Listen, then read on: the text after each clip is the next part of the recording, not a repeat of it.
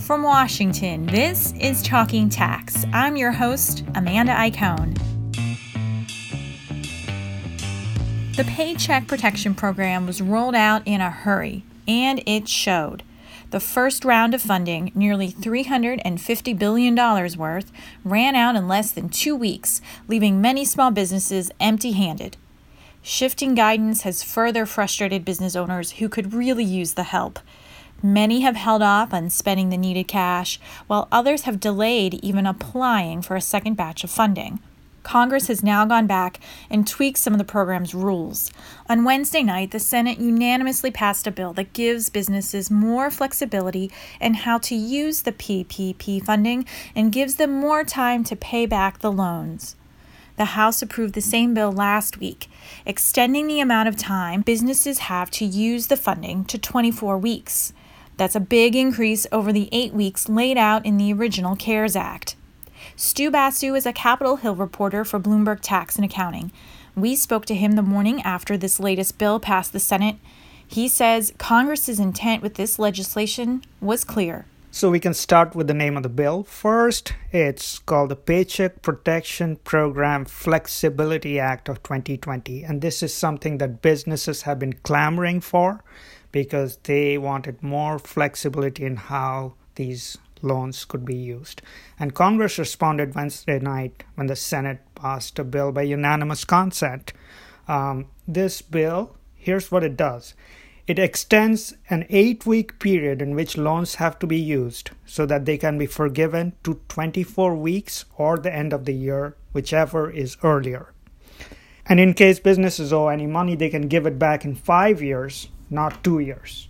Uh, they can use a greater percentage of it on expenses other than payroll, uh, maybe like rent, because you know uh, states such as New York and California, uh, small businesses there have to pay very high rents. Uh, it seemed last night that small business organizations uh, across the country there was a kind of collective sigh of relief that this bill had passed. Well, earlier in the day, that didn't seem likely. I mean, there there had been some concerns from certain members about the measure that as it came over from the House. Yes, uh, uh, like it kind of so often happens in Congress, uh, the senators, uh, you know, saw the urgency of this measure, and you know, all these kind of details were hammered out, and you know, by Wednesday night, the bill uh, passed by UC, which uh, was the intention all along. And UC being unanimous consent. Sure. So, why did Congress make changes to this program? You, you mentioned the concerns, um, the sigh of relief from the small business community.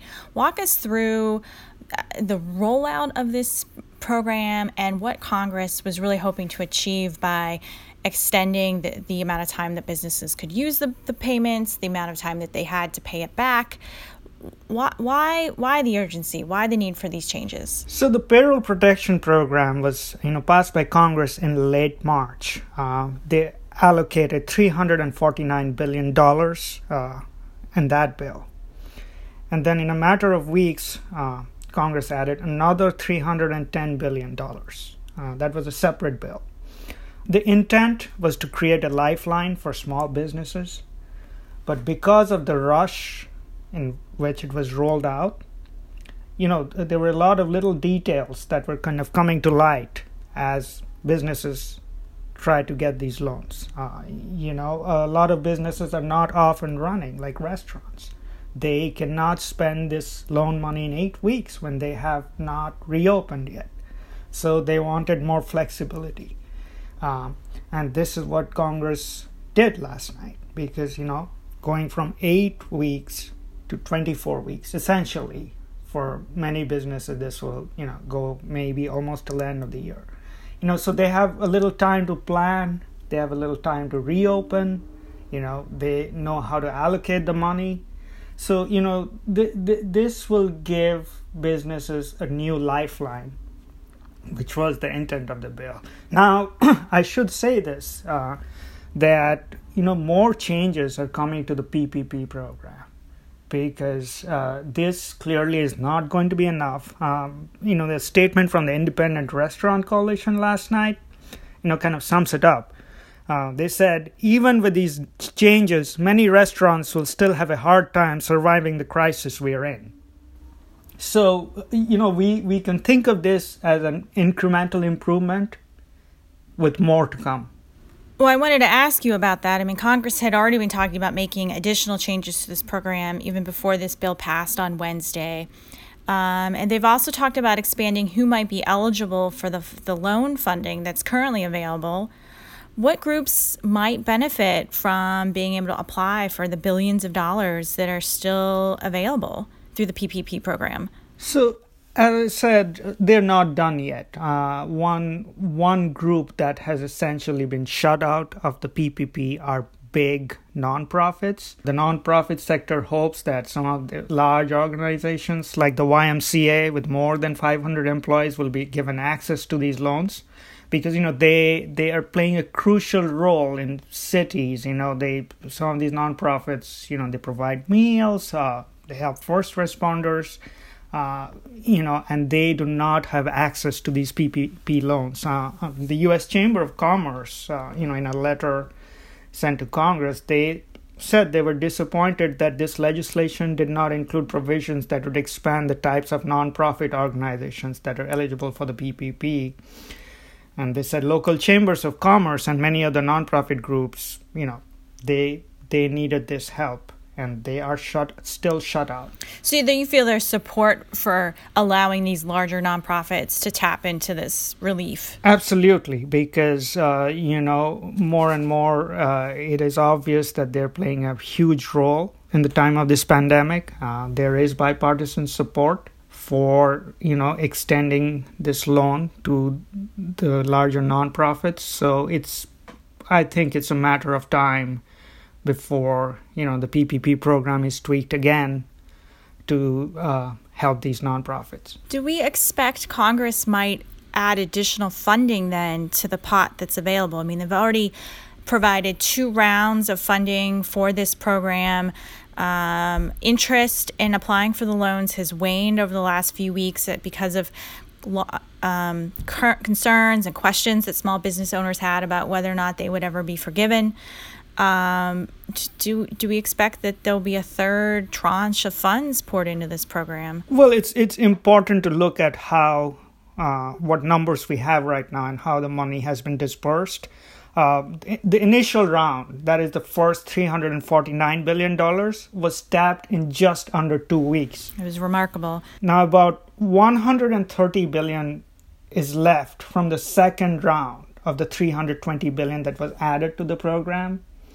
But now that there there is more flexibility, we can assume that businesses will be more confident in trying to access these loans. Uh, there are more clearly defined terms for how they can be forgiven.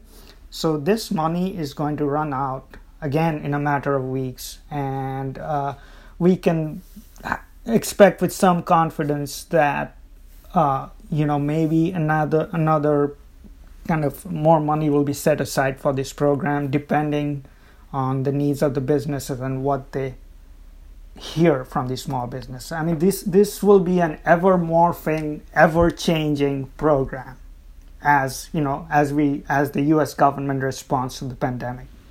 Well, there are still a lot of questions out there about this program, e- even with this. Um, additional clarification and some more flexibility that Congress has provided. I mean, I think we're expecting Treasury to release um, additional guidance related to the um, application process for forgiveness. There's a huge amount of questions that still exist out there.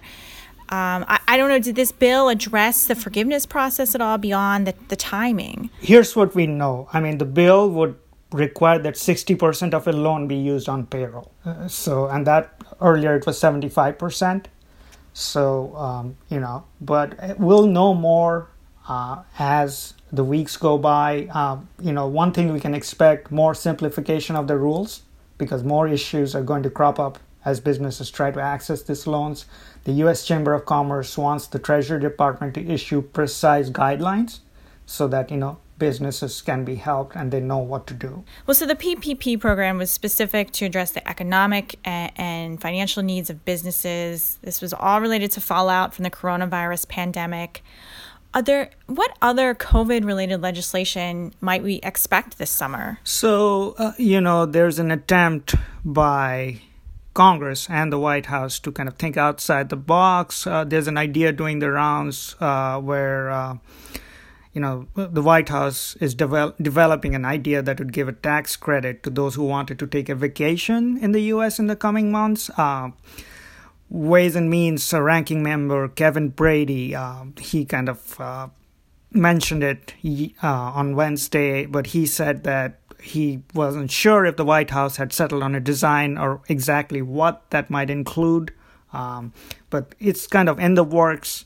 Uh, it's being tweaked. Uh, uh, so this is kind of an active idea that's being explored right now and I and the intention of course is to encourage people to go on vacations to help these uh, small businesses in, in, various parts of the country kind of recover faster um, Brady uh, also mentioned certain provisions in the 2017 tax bill that could be tweaked or made permanent. Uh, there's something called full expensing, where you could kind of write off the costs of, uh, you know, purchases of capital goods. He said making expensing permanent and expanding it to property and structures could be very helpful in the manufacturing side of medicines and medical supplies as well. So these are some of the ideas that are kind of doing the rounds. Um, they need to be firmed up. Uh, it will take several weeks or even months, uh, but you know, there, there we can expect kind of a series of ideas to help uh, uh the economy recover in the coming weeks. Well, we know you'll be monitoring all of that for us. Kaustuv Basu is a Capitol Hill reporter for Bloomberg Tax and Accounting. Thanks for joining me today, Kaustuv. Thank you very much.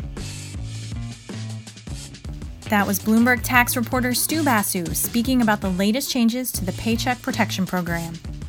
Find the latest news from the nation's capital at our website, news.bloombergtax.com. That website, once again, is news.bloombergtax.com. If you have any thoughts about this week's episode, you can get in touch with us on Twitter. Our handle is at tax. That's at T A X. Talking Tax is produced by David Schultz and Amanda Iacone. Kathy Larson is our editor. That's it for this week's episode. From Washington, I'm Amanda Iacone. Thanks for listening. Hi, I'm Laura Carlson, and I'm dropping into your feed to tell you about Prognosis, a new daily show from Bloomberg.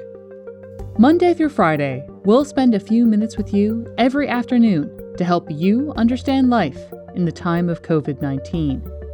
The show is available on Apple Podcasts, Spotify, or wherever you listen. So come back every afternoon for our coverage and stay safe.